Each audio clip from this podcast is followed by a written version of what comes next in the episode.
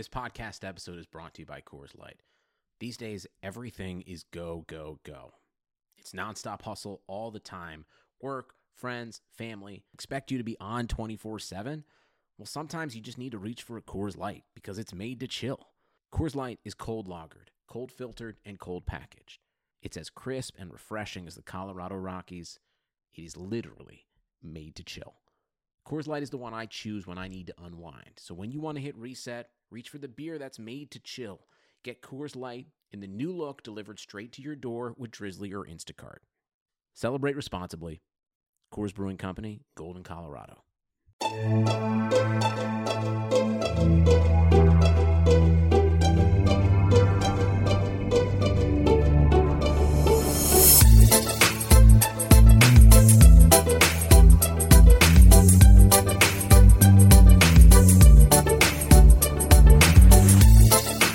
Hey there, Knicks fans. How you doing? It is your boy Jonathan Macri with you for another episode of the Knicks Film School podcast. I, I got the blood coursing through my veins. Basketball is coming back. The draft is a week away. This is all awesome. We can get stuff to talk about and think about that isn't manufactured gobbledygook that we've been going over the same thing for the last eight months. Um, and we're actually going to get real basketball news. I am so excited. Um, and uh, I, I hope you're excited too. Um, I have a great guest coming up in a few minutes. Simon Gerszberg. He is, um, you may have seen him on Twitter if you're really into the NBA draft stuff. He's the founder of Shot Quality, which is um, a new analytics tool that measures, well, I'm going to let him explain it, but basically it measures exactly what it says um, the shot quality the players take in, in college and how good they are um, given the uh, shots that they take. Um, and he gives a lot of great insights on possible Knicks draft picks at 8, at 27, and 38 we had a really great conversation and uh, got into some fun stuff at the end, which uh, you're going to want to stick around for. He's he's good. You're going to want to pay attention to him and uh, follow that Twitter account too, Simon or uh, sorry, shot underscore quality um, on Twitter. He's a good one. Um, second thing, um, I, I feel the need. I feel the need, the need for speed. No, um, although in the context of who I'm about to bring up, maybe that applies. Um, there's a Russell Westbrook rumor going around. I guess Kevin O'Connor said something to this effect on uh, some one of the Ringer's many uh, podcasts. Um, and I feel like I'm I could already see in my DMs and like getting tagged and stuff on Twitter. Like people are are losing their shit over this. Let me just repeat this for the for the umpteenth time. Um, a no one knows a blessed thing about what Leon Rose actually intends to do, what his priorities are. In terms of players, right? We we know generally what he wants this team to get better at, which is obvious because anybody with eyes could know that they need more shooting, more more playmaking, all that stuff. But in terms of like the specifics, you know, don't believe everything you hear.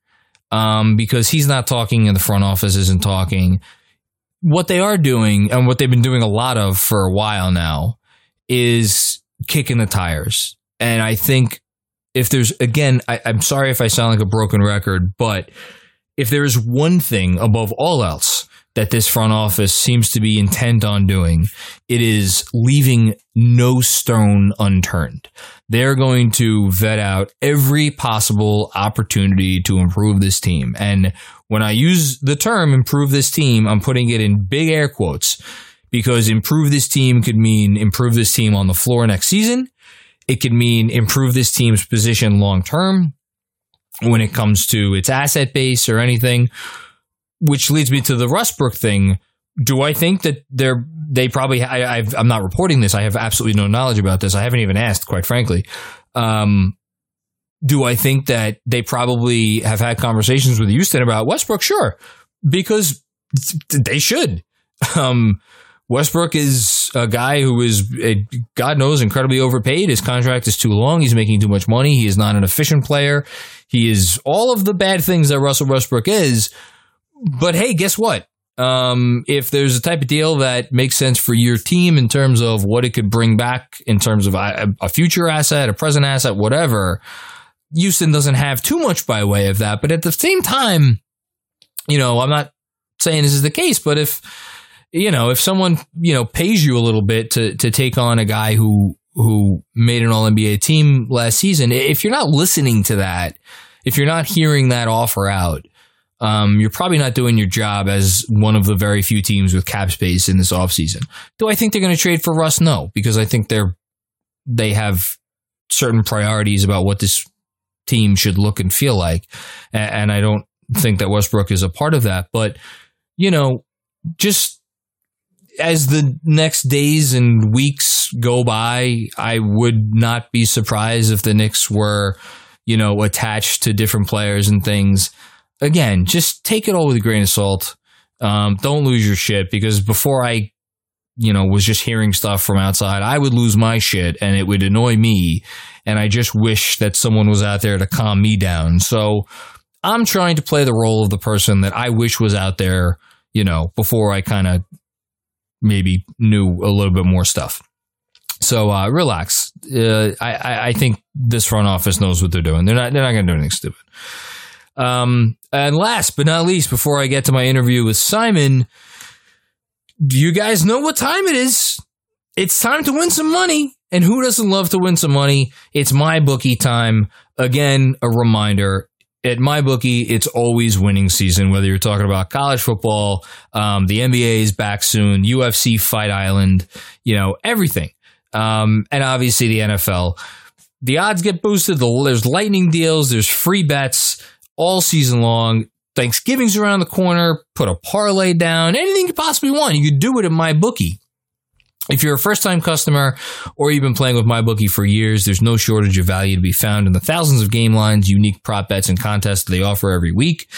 Sign up or get reloaded today. Find an edge, make your bet, and get paid.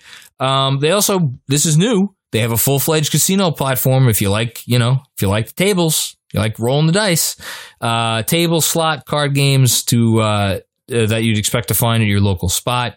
And the best part is that MyBookie's doors never close. So it doesn't matter how drunk you get sitting in front of your computer at home. MyBookie's not going to kick you out. It's it's really quite a nice uh, quite a nice deal. Make the right play. Sign up today at MyBookie, and when you do, use promo code Overtime to get your deposit matched halfway, all the way up to a thousand bucks. So if you put in two hundred bucks, um, they'll match you another hundred dollars on your account if you were already planning to bet this season, hey, I mean, look, it's free money. And it's uh, again, the, the promo code is overtime, O V E R T I M E. It's winning season at MyBookie, so come join in on the fun and win some cash while you're at it. And with that, no further ado, I present to you my conversation with the founder of Shot Quality. Great stuff on the NBA draft, Simon Gerszberg.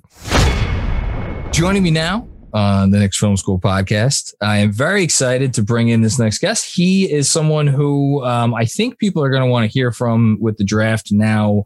When you're hearing this, uh, I guess eight days away, because yeah, it's oh no, wait, no, the draft is on a Wednesday, so it's now a week away. Jesus Christ! It's, no, no, it's, it's a Tuesday. It's a Tuesday. It's a, it's a Tuesday now, but the draft is on a Wednesday, and people are going to hear this on a Wednesday. So okay. it'll be it, we're we're going into the future. Um, you've already introduced yourself, Simon Gerszberg, the founder of Shot Quality, which we are going to get into uh, what exactly that is. But first and foremost, welcome to the show. Thank you. I already cut in at the wrong time. So no, you're good, man. I like I like that comfort level. I like all of my guests to feel eminently comfortable on the program, and and you clearly do. Um, so uh, welcome. This is this is cool because you know I, I've been talking a lot of draft for God knows most of the last eight months. And um, I don't think I've done so with an more of an analytical bent, but that's where you specialize in. But before we get to that, um, I will just uh, I will just ask you how did you how did you get into doing this this draft analysis stuff? So it was probably a point in uh, March or February where I just like I downloaded Twitter a long time ago, but it was at the point where like I feel like if you post opinions on Twitter, you're just gonna get roasted. Like like it's inevitable. You'll get canceled. You'll get roasted. This so is true. My, my I've been my, canceled many times over. there you go. Yeah. So my thought process was to uh, provide less opinions and more just objective stats. Okay. Um, and in like a unique way, hopefully. Um, but yeah, I, I just thought that was a way to uh, it, it just seemed like a niche that a lot of people haven't tapped into with the draft because so much of it is the eye test, which is so important with evaluating prospects. For sure. Um, but yeah, yeah, that was just an avenue I thought I could tap into. Okay, cool. Um, and so shot quality, that's the that's the name on Twitter. Um, that's why I, I like the little the little SQ with the basketball. It's very cool. um, so do you want to say a little bit about like what what shot quality is? You're you you are Sure. the founder of shot quality. So yeah, For it's sure. probably So- best to explain it. the goal of shot quality is really to just evaluate the quality of shots because shot selection is not something that it it is somewhat intuitive for coaches and fans. Um, but objective numbers are always different than what your eyes will tell. There could be so many inherent biases that are affecting the eye test. So just getting objective numbers on shot selection has been something that coaches have found super valuable and NBA teams have because a few have actually signed up for the site. So hopefully, Oh wow. yeah. That's So- awesome. I didn't know that. That's very cool. yeah so that, that'll that'll be uh hopefully good for the future shot quality i don't know where it'll go but um yeah That's um that's great. And I- and I guess so okay. So yes, the the where a shot is taken from obviously influences how good it is. It- I guess since we're going to get into some of the players the Knicks are looking at up and down the draft at 8 and 27 and 38 um which you just revealed to me a short while ago who who you who you um spotlight, which I'm excited that you did that. Um, is is there like what is encompassed in your in the you know the data that you have, and is there anything that is not encompassed in in the data that you have? so almost everything is so it's all about the individual player's shot making ability so when frankie smokes takes that juicy short mid-range on, on a pick and roll it's like 100% so that's obviously not but it, it's all It's the like 98 percent. yeah, there you go.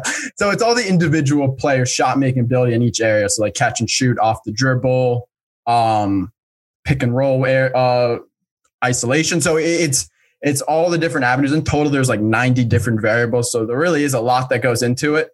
Um, so yeah, I, I just try to make it as precise as possible and make sure that the correlation of the shot selection is high to winning because that's all that matters that it's correlated with winning because otherwise it's not a valuable stat. Yeah, no, of, course. Do you- um, I'm curious. Are there ever does your um, does what you find ever produce results that make you be like, oh, what this is something's off about this, or this really is far away from the eye test, or you you just kind of totally. No, like Yeah. in March when I was like playing around with the numbers because obviously I just started. Um, I, I had to adjust so much until it actually lined up with the highest correlation of winning and also matching up with the eye test. So the back, a little background on it. So uh, I'm like the data analysis for the Colgate basketball team, and the assistant coach did this calculation by hand. So we Really? like this shot is blank percent chance of going in. This shot X percent, whatever. Um, so when I was able to automate it, I matched it up with his numbers so that it would be precise. Um, because Ah. Okay. And you say you you were able to automate it. I'm assuming you're using stat are you using from like Synergy or something else. Yeah, like a few different data sources. A few different data sources. Okay, cool.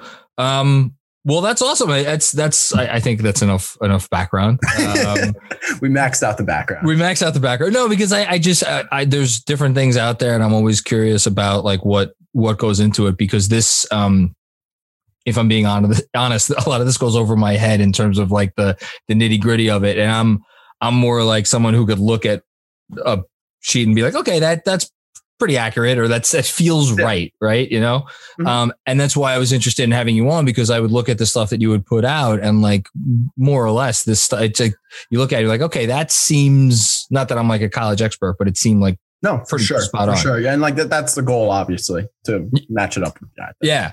Um, all right, so I, I gave you I gave you some homework. I said, why don't you uh, pick some players who you thought um, would be you know uh, in play at each at each place the Knicks are at the Knicks are picking, and come up with like a you know something or, or a stat or two that popped for you when you were looking at each of these players. So I guess we'll start at eight. Um, I'm to leave it up to you. You you sent me uh, four names. Um, I don't want to spoil them, so I'll let you announce the first name. Who do you want to talk about first? Before I even get to the names, I, I want to give a little a little background on so so the Knicks building blocks because I think in terms of who the Knicks are going to draft at eight, we don't know who's actually the foundational building block of this roster. I mean, We I'd don't. say probably Mitch is most likely the most efficient.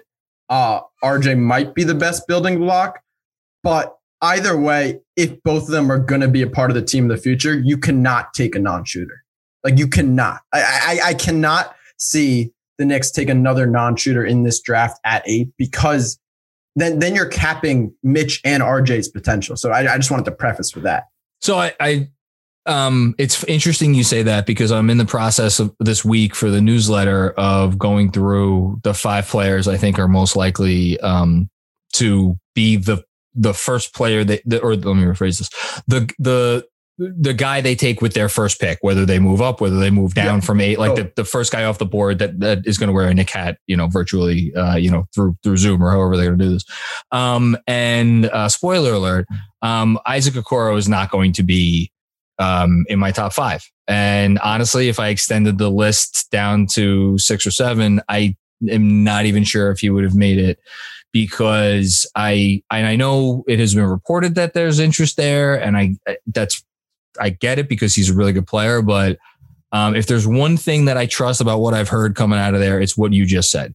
Yep. They're they're looking for shooting and they're looking for playmaking, but I think that it's the combo, right? It, it's like if you he's yes, Okoro. Like I'm just using Okoro as an example. There's no, other no, guys the out there. Example. Yeah, he's. I, think he's the the best example because yeah, there's a little bit of playmaking upside, but like if the shot doesn't come around and like you know, we don't need to explain why if you put a shooter, a non-shooter with a bunch of other non-shooters. And listen, is that a hundred percent like foolproof? Is that the best way to go? I, I, can't sit here and be like, oh, for sure they shouldn't draft Okoro, but I sure as shit see the logic in it. And yep. I'm not, I don't blame them for, for if that's the approach they're taking.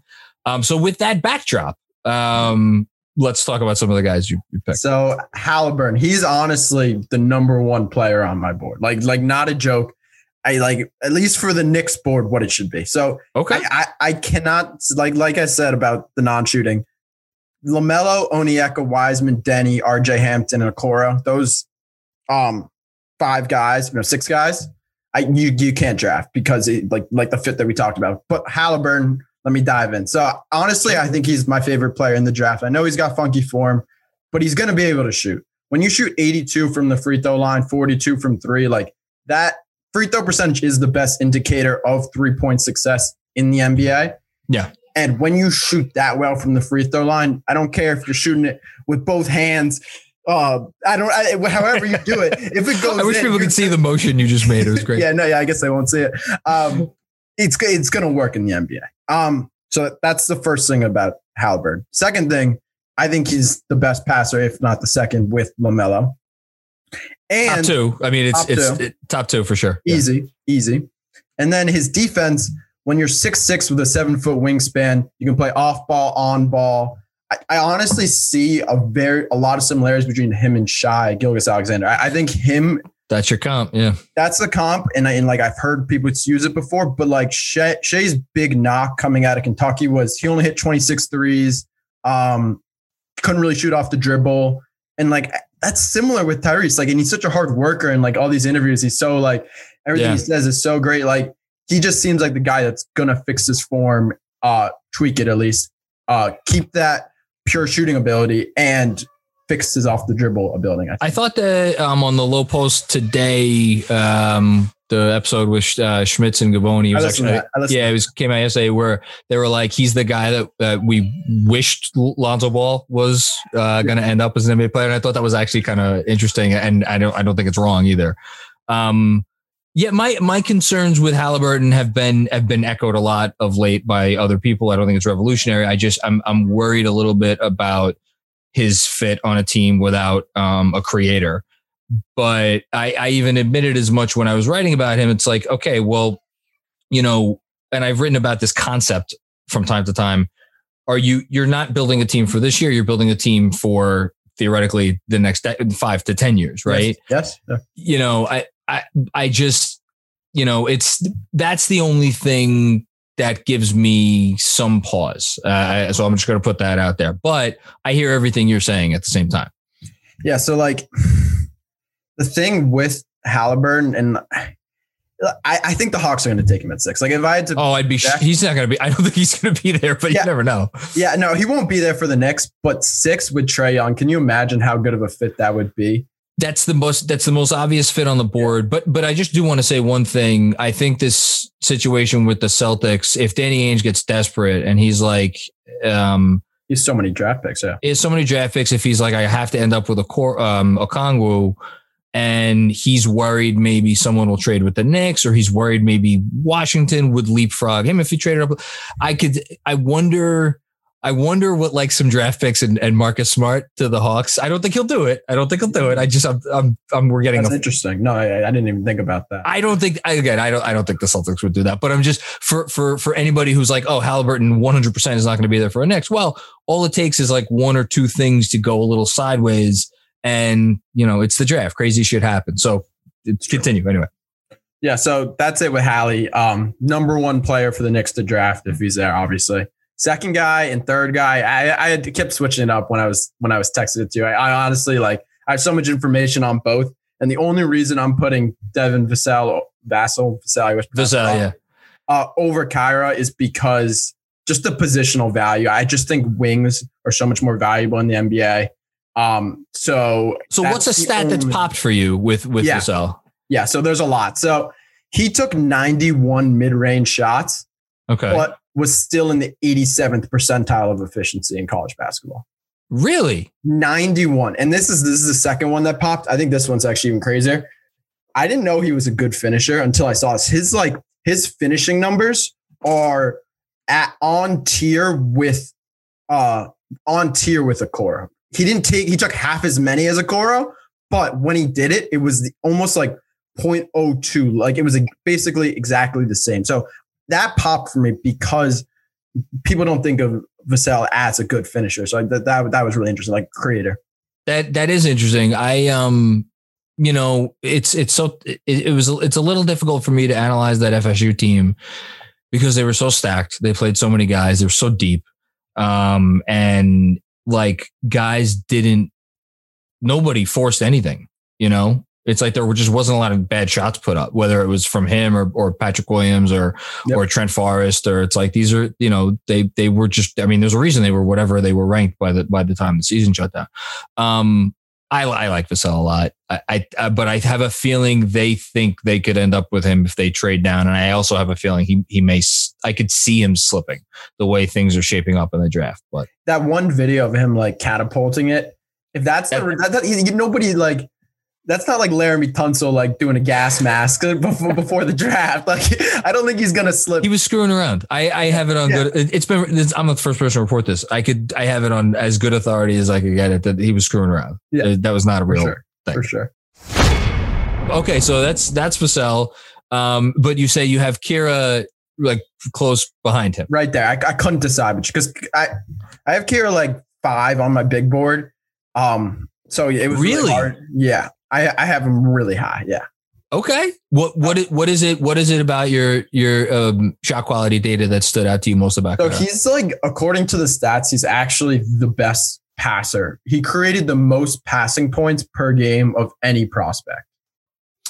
I wonder. I mean, I'm sure that's partially a function of the fact the that pace. Alabama shot 8,000 threes this year. It's, yeah, and and it's the pace for sure. Like, yeah. I, just the fact that he created so many points, like his, the value of every pass he made was higher, so much higher than the average NCAA draft prospect. Like Tre, it was like 30% higher than Tre Jones's when he made a pass. Really? So, so it's really cool to see. Huh. Like he, he does seem like a little bit of a like genius playmaker in that he's making the right decision to the right shooter or the right layups. Because a lot, a lot of the value with this stat is if you pass the guys for mid range, I mean, maybe it's a product of Nate Oats' system at Alabama, but if you pass a guy for a mid range, obviously you're not creating as many expected points as when you pass to somebody from a wide open three. Sure.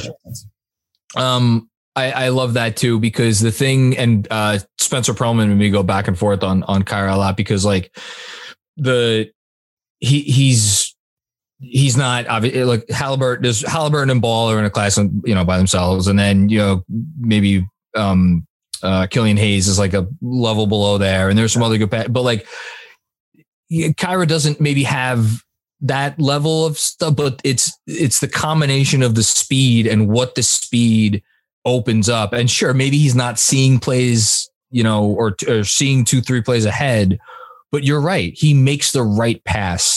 Yep. He, when he, he hardly ever makes the wrong pass. That much is is obvious when you watch the when you watch the tape on him, and I, I love that about him. I, again, spoiler. I, if I had to pick one player right now, I think who they're going to end up with in this draft. I'm he's in the he's in the top two for me, for Yep. sure. And I, and I, I'd be I'd be happy with that. Just just not one of those non-shooters, and then I'm unhappy. Yeah. um, but you do have one more guy at eight who is. Yeah, I got go- one more thing about Kira that I want. Oh, okay. Please, I, listen. Um, I I never get bored of hearing about Kira. So he had the best shot selection of any player in the draft, and you have to tell me. I, I want you to analyze this. If this is a good or bad thing. So he had the best shot selection of any player in the draft, like just in terms of like shots at the rim and three pointers. Um, but with that, he was only in the 40th percentile to overall efficiency. So he was inefficient with having the best shot with shot selection. So that's like that. That shows me that like there's less room to expand, if that makes sense. Like he can't change his shot selection and become more efficient. Yeah. That's a good or bad thing. well, I think it's I think it's an interesting thing in that. So, I think that his he's not a great finisher. Um, Yeah, well, we yeah, could just put that right out there. I think he was wasn't he actually under fifty percent around the rim, or he was like right Really at bad. yeah. it, it wasn't it wasn't good. Bad for this. Yeah.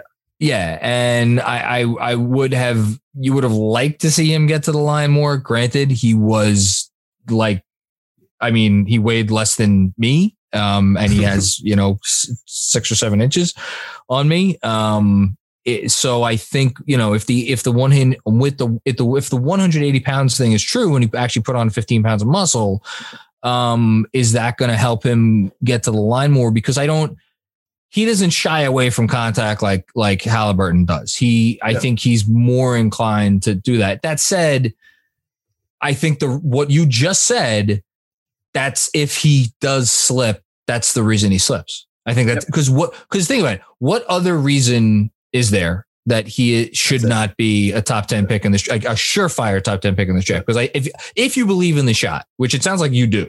Totally. I buy it. The pull up game is it's nice. Like, yeah, he has it. Yeah, I think that's I think that's the reason he falls because I again I don't think but again we it's it's not like we have not seen players come along and yeah, okay, maybe they don't have the best efficiency overall, but when you look at all of the different things that they do, um, you know, I think it it balances out. It's just uh, you know, it can't and I think it really it always comes back to if that speed translates and there's no there's no reason the speed shouldn't translate and it translates into a, a, a way that you could get you know give him a, a decent size share of the load on offense and really put the ball in his hands and be like okay you're gonna you're gonna run this show for a while for a decent team if you could do that i, I think I think you're in business, and I think that's it, that's where you you know you come down on one side of Kira or the, or the other based on your answer to that question. Yep. True. Um, Obi. Good Yeah. Okay. Again, uh, he's not going to fall. Or if he does fall, they're going to take him. So the, it's a silly conversation, right? Because if he's there, they're going to take him. Because if he's I'll Yeah. go quick then. I I, I no, think, but I'm, I'm curious because people hate him because of the defense, and I, I, I and I'm partially responsible for this because I've shat on this guy for months. I, I and I will admit I don't think people maybe understand how good an offensive player he is. You will be drafting a better shooting John Collins, which I mean, in this draft, it's a safe pick. John Collins is a borderline all star. I mean, yeah, it's not a bad pick. That that's who you're drafting. Like there, there are so limited difference. I, I heard uh, on the Lowe Post they said that today actually, because I, I, like I've heard people say it all along. It's so true. Like it's not Stoudemire because Stoudemire at least had like quicker feet and quicker hips, but Yeah. it, it's it's John Collins. So is that is that a bad pick? A number eight? No, that's a good pick. So I mean, um, yeah. So and it fits with Mitch, so I have no issue with it. In terms of stats, he does pop in a few stats offensively, obviously. So um, off ball efficiency and shot creation efficiency. So that means Okay. shots that are um, assisted or non-assisted. Okay. Um, 95th percentile or above in both. So that's that's pretty insane for a big. So yeah, so that's pretty crazy. And then when he when he, when he drives to the hoop, it's a 87% shot. When he wait, I'm sorry, say that again. Like 80 percent, 87 percent field goal so percentage. his, his like expected field goal percentage, like including like fouls and everything, that's like Sure. shot quality is. it's an 87% shot. It's, it's Oh, essentially on it too. I, I mean, look, it. He's going to be. I, I I don't know what the rookie of the. I mean, it'll depend on team. I don't know what the rookie of the year odds are going to be, but if he's not the um the odds on favorite for rookie of the year heading into next season, I'd be shocked. Yeah. I I almost I almost don't think it matters where he ends up um because you put him on a good team. He's going to help them and they're going to be winning games. You put him on a shitty team, he's going to go out and average 20 points a game on decent efficiency. So it's like, I, I yeah, I'd, I'd be surprised um, if he's not the odds on favorite, if he doesn't win it, but he's probably not going to be there for the Knicks. So uh, much to apparently much to Leon Rose's dismay. Um, all right.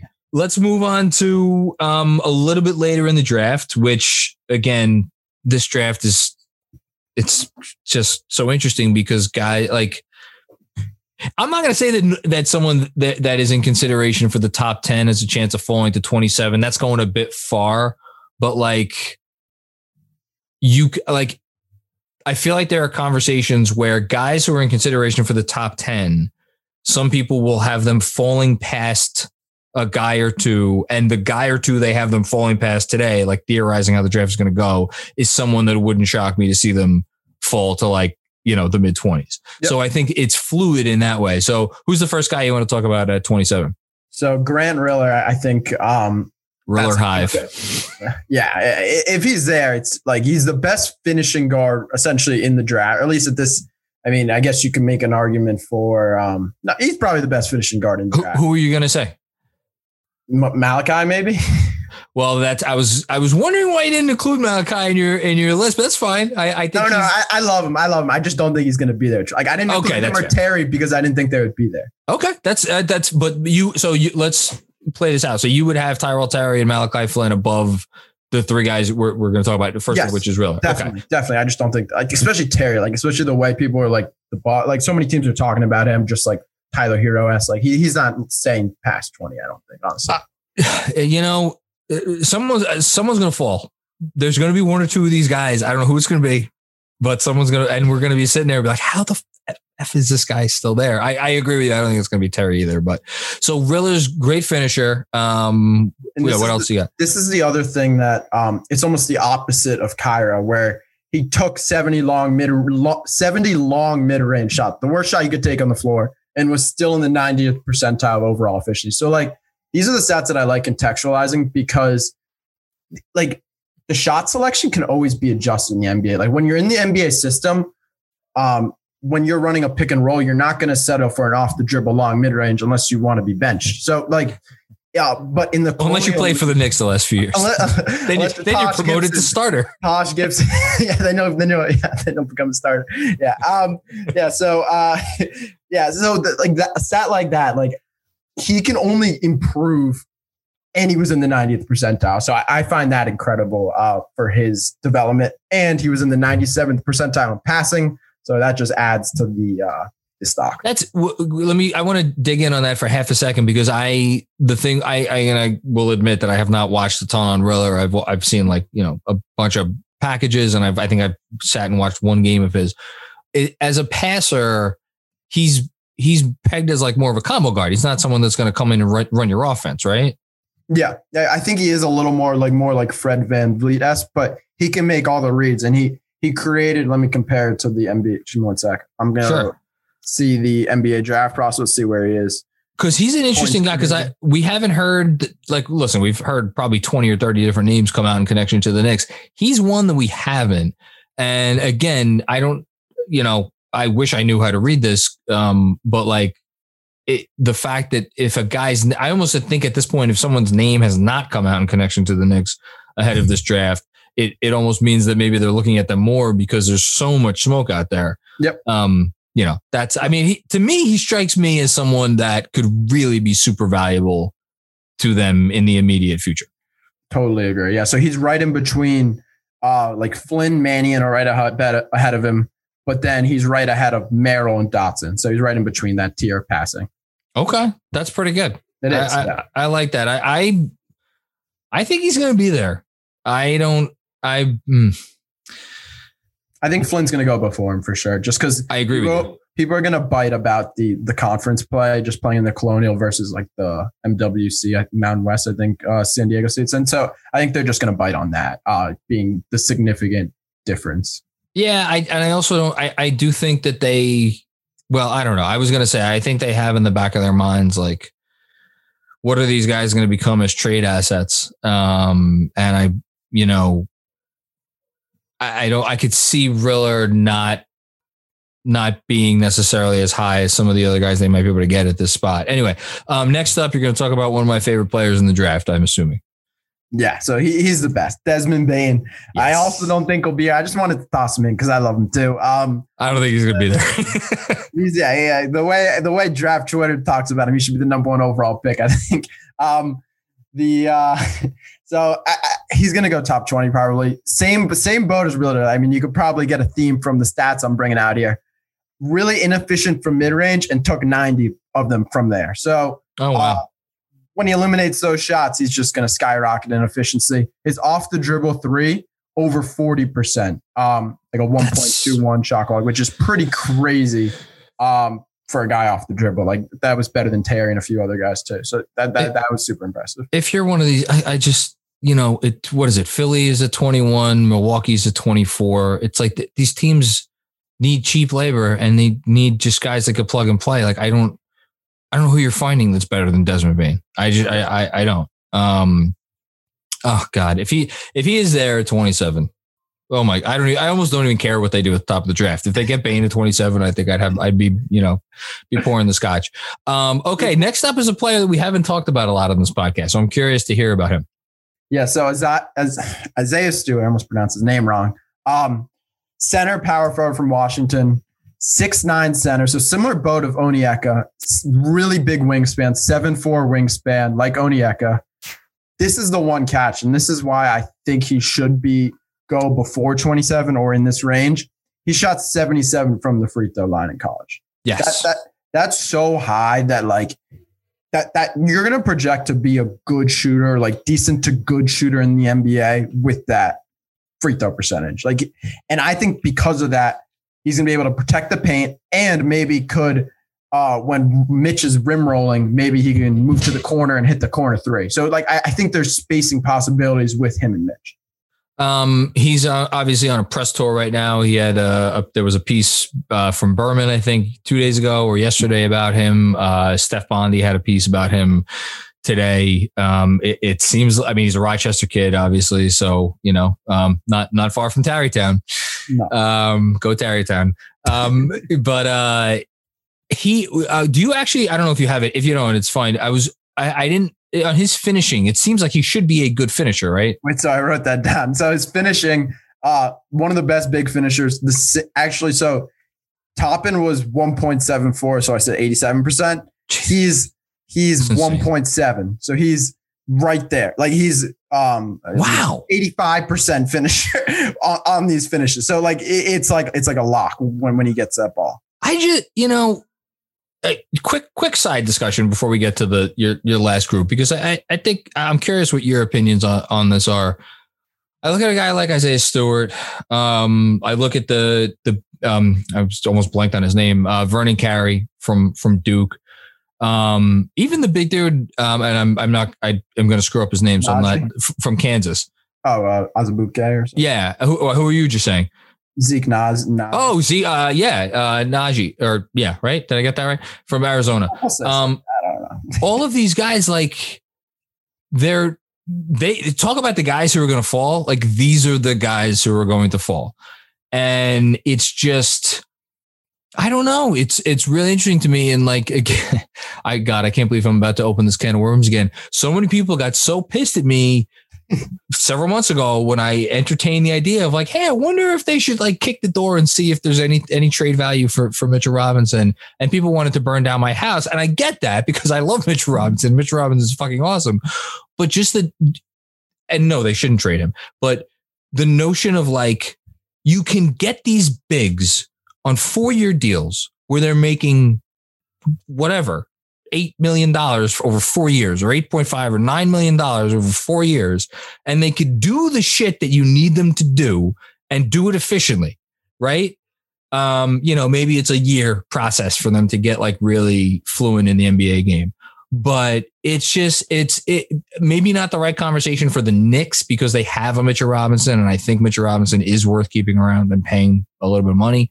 But like just as a team building philosophy moving forward, I wonder how many teams start to embrace this like, you know what? Fuck it. We're not going to even try to look for a center who we're going to have to pay. Let's just get one of these guys who were there late. And it's just, I don't know, it's interesting to me. The two most valuable positions to have in the NBA is like the mold of the switchable uh five. So like the whatever the Bam out of the Bam guy, yeah, yeah, and then the wing that can run the run run the run the point. So everything in between, if that's a point guard that can't play off ball, if that's a center who can rim run, you could find you can get um Dwight Powell, you could get even Al Horford to pick and pop for three and take assets to get a guy like that. So yeah, I agree. I think the positional value, it might make sense to trade a guy like Mitch, but I don't I don't want to I don't want to do that. Block yeah, but it's six best building block, so it's sad that it's at the worst position.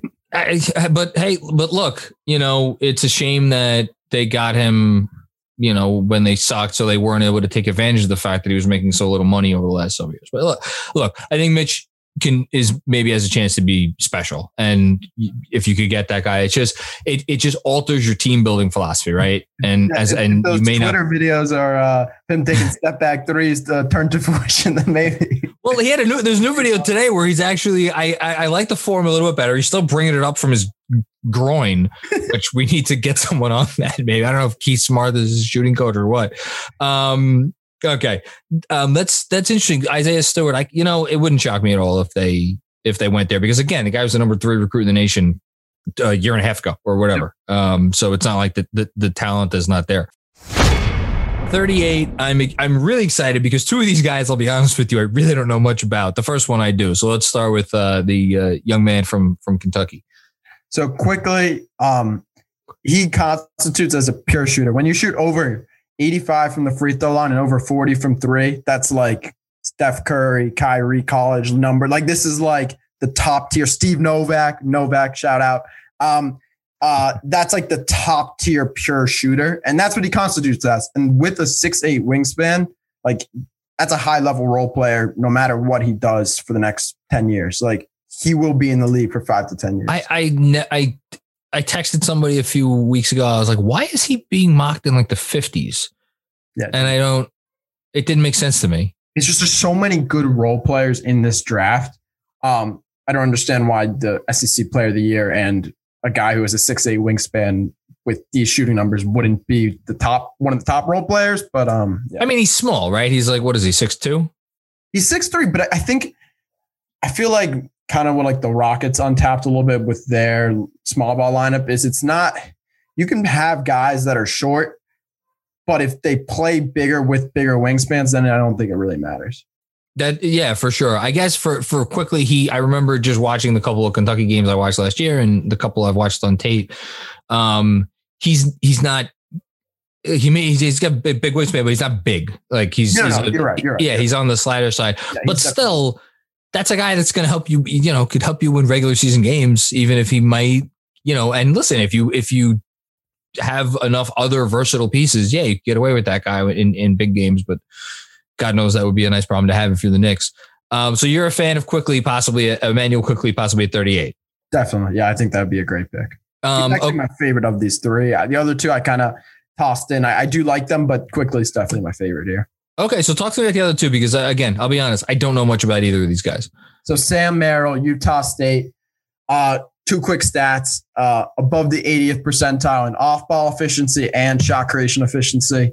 He's like 25, I think. So basically, what you're getting is just a role player. I mean, that's what you should project to get at 38. If he can be a good role player, that's what you want. He's a good passer, um, and just so efficient. Like if you look at his player page on the shot quality site, it's just it's just filled with green. It's it's kind of so why again? It's similar question. Why is he why is he not going higher? What's 24, 25 year old is just like there's so many guys like this that are like older, like the Cassius Winston, the um Tre or Tre Jones, I guess is a little older. Um, all these like older guard players, like even Malachi Flynn, like they're just going so late and they all like all of them will be like good role players. It seems like. I mean, not all of them can be, but it, it just seems that way that they just have such great numbers. They profile as that. as that. Yeah, exactly. Okay. Um, and next up, okay, again, a, a name I'm, I'm not too familiar with, Caleb, Caleb Wesson. So this is Ohio State. He's just going to be like the quintessential pick and pop big, which I think is really valuable in the NBA today. Um, he's probably the probably the best catch and shoot big in the draft. Um, when Okay. he shoots it, it's like forty five percent from three. Oh, really? Took a lot- He took a lot of posts when he takes that pick and pop. It's really really high. Yeah, um, Okay. at least shot quality. And then the uh, he took a lot of post ups at Ohio State, but that's also something you'll eliminate when you get to the NBA game. Like he, you're not going to be posting up Caleb Wesson um, unless. Yeah, unless Taj Gibson gets hurt, then maybe they'll they'll have him take some step back mid range or something. I don't know. Well, if, if Tyler's back, that's there's no guarantee. I'm assuming he'll be back, but we'll see. yeah. So yeah, th- th- that's Caleb. that's um that's int- that's you know look they they need they have to be creative in how they put together this roster because i mean it's the first thing you said it's it's rj it's mitch you got to get shooting on this team and if you could get shooting at a at the center spot like real shooting like actual like i have to pay attention to that guy when he's standing out there um level of shooting and if you get it late in the draft that's even better so before before i let you go give me I mean, I guess maybe you kind of answered this question already. Give me like, well, no, I mean, I'll, I'll, I'll actually, I'll switch it up. What is the one thing that you th- like has semi sliver realistic, right? Yeah, Just it's on the bounds of realistic that if it happened in this draft at either at eight, 27, 38, or even just like a trade scenario, that if it happened, you would just be like absolutely ecstatic about. I think you said it. If we end up with with Desmond Bane, or I mean, no, the Haliburton thing, that that that's like the one thing for me where I'm like, You're really high on Haliburton. yeah, like really, really, like yeah, yeah. You're not so you're not concerned about him on what I, I, let's okay, I have to pick at this. love it, love it. What are they in your mind? Something gets fucked up. He falls to them at eight. They take him. What what are the what is the thing or two things, if if anything, that you would want to see them do for the ro- to to put on the roster with him next year? Do you not think it matters as much as I think it matters? It of course matters with him. So you're gonna need a shot creator. Um, but at eight, like you just like it's so rare to find. Like you could take a guy like Jaden McDaniels, you could take a guy who's so risky, or like Patrick Williams. But I, in just in my draft philosophy, I, I I'm really high on taking guys that I know what they will be and can exceed that. So like a guy like Haliburton, let's say we get Christian Wood in free agency. Um, He's running pick and rolls with him, and we get uh, two more shooters like Quickley and let's just say Bane for just for the hell of it. Eh, we'll have some fun. It's We'll fine. have some fun. Yeah, we're making up shit. Um, that, that's a good offense. So you get you have enough shooters. You have the pick and roll threat with Mitch and Christian Wood. Um, and I think Haliburton, like I think he can be a lead ball guy or an off ball guy. If RJ wants to run some point, which I think is probably his best pure position if he wants to be successful in the I- NBA. I think they should put the ball in his hands more. Yeah. This season, I'm not. I'm not going so far as to say he should, he should be run point, but I think they should put the ball in his hands. more. There's no, I mean, if you're going to be a wing in the NBA, like I don't think he's going to be able to shoot above 36% ever from He- three. if he's going to be the play, like people get Yeah, mad at me when I talk about RJ as like a, like a certain type of player. If he's ever going to be the player that people want him to be and think he can be, he's going to have the ball in his hands. An awful fucking lot. Exactly. Yeah. And, I, and I think having someone like Haliburton who could play off ball and when RJ drives and attracts three guys rather than forcing it up, maybe just kick it out for that open three that he will hit wide open. I time. mean, look, maybe, maybe that's it. Maybe then you just take your lumps, and maybe that's how they would view it, right? Yeah. Um, I'd be sure, sure shit would be a lot easier if they get VanVleet, but I, I really, I just don't. More and more, I don't think that's going to happen. That would be nice. That would be a fun little trio. It would it would be fun with Freddie, but I'm I'm worried about. I mean, who else would we pay for in the future? It's not like anyone wants to come here, but um, the thing is with Freddie is like I think he's overvalued because the Raptors just had such a good system for him. Like everything is like perfectly set up in the Raptors system, but he's so good too. So I'd obviously be thrilled. Well, it's it's nice to be able to go out and play basketball with four other guys who are great on not great on like who don't fuck up on either end. yeah. They don't put players on the floor who it, it, I'm not saying they put like five, they're always five great shooters and five great passers, but they always have five good basketball players on the floor. And it's a lot easier to do your job when you have five, when you have four guys around you who are like, at least you know what they are going to be. And Yep. they're going to do the shit that they're supposed to do and not do the shit that they're not supposed to do. Um, I hear that. I just, I don't know. I would wonder. I would really, if they, if they ever, I can't, I like how we're talking about something that's not going to happen, but if they got Haliburton, I'm like, what, what thing, what, I would just want one other guy, one other cog. And I just, there's no obvious, I think if you take Haliburton, maybe at that, maybe you package something up to take a riskier player, um, like maybe the Jaden McDaniels s guy. So it's just like a higher ceiling guy because Jaden McDaniels has some like untapped shot creation potential. I listen, he's, Yeah. he's an interesting player. Yeah, something like that, maybe just to package with the safer uh, high floor guy that Haliburton is. Yeah. It's, um, I, I honestly think Haliburton could make an all star team. Like I, I, I legitimately could see it. Um, I mean, yeah, I mean, if if he's going to shoot forty percent um, from deep and uh, you know be be a be a jack of all trades, um, kind of that kind of. I'm trying to think of players of that ilk. Like immediately, the name that I think I know. I, I'm not obviously comparing these players, but like I, I think of like a Shane Battier, right? Like Shane Battier obviously never made an All Star team, but that dude, all he did was help teams win for 15 fucking years. Um, and he was efficient and he did Yep. all of the things and it was great um, but like a higher, like a, a, a ball handler version of that, right? Yep. Who could take on more more of a role in your offense? What I'm curious about. This is like really, really off topic, but I guess we're going there now. No, Um, fine. So I feel like my draft philosophy is a little different with this. So, like, let's say the Knicks pick in 2017 when they were deciding between Porter, Mikal Bridges, and Knox. yes, That's, that was 2017 or 2018. Yeah, 2018. Okay, my fault. Yeah. So when they were making that decision, I was all in on Bridges because I know what he's going to be, and I know. I mean, now he's really starting to. He's trying to starting to show it now. He's probably be like a 15 per- point game. he should have been the pick. I mean, looks really good now. But um, so I was all in on him over Knox, which in retrospect, and him over Porter, honestly. Um, being honest, back in that moment. Now, if we look back on it, Porter was the right decision. Big bar. yeah. But are the Suns uh, crying themselves to sleep because they don't have Michael Porter Jr.? And look, I'm not trying to argue that Michael. I've I will be the first person to say Michael Porter Jr. is now one of the best young trade assets in the NBA, and I'll be Yep. curious if Denver ever goes down that road. But for the Suns, where they're at right now, I'm pretty sure they're happy with the guy they got. they are, but the Knicks obviously aren't. So that was a kind way of putting it. brutal. Yeah, yeah. So this is just the trade-off between the star potential and the the high floor. So my philosophy is I don't know. I'm, I- I'm just a high floor guy, I guess. So that's why I probably love Haliburton. No, it, it's not. Listen, it's why I like Kira um, because I think Kira's floor is high. Um, Obi, whatever you think of his defense, I mean, the, if you if you have a guy who's that level of offensive player, I mean, the floor can only go so low. Um, and and Vassell, Vassell is interesting because Vassell, if you if you it, it's all dependent on the shot, right? It's like you need Yeah. the shot to be there.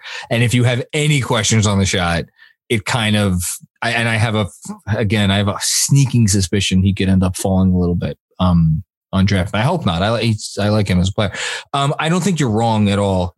Um, I just, I, I, I, and I've said this on the pod several times. I think it's important that they field a team that looks functional Yep. next year. You know, um, it's I think that's important for the franchise for this year. But well, you know, we'll see what happens.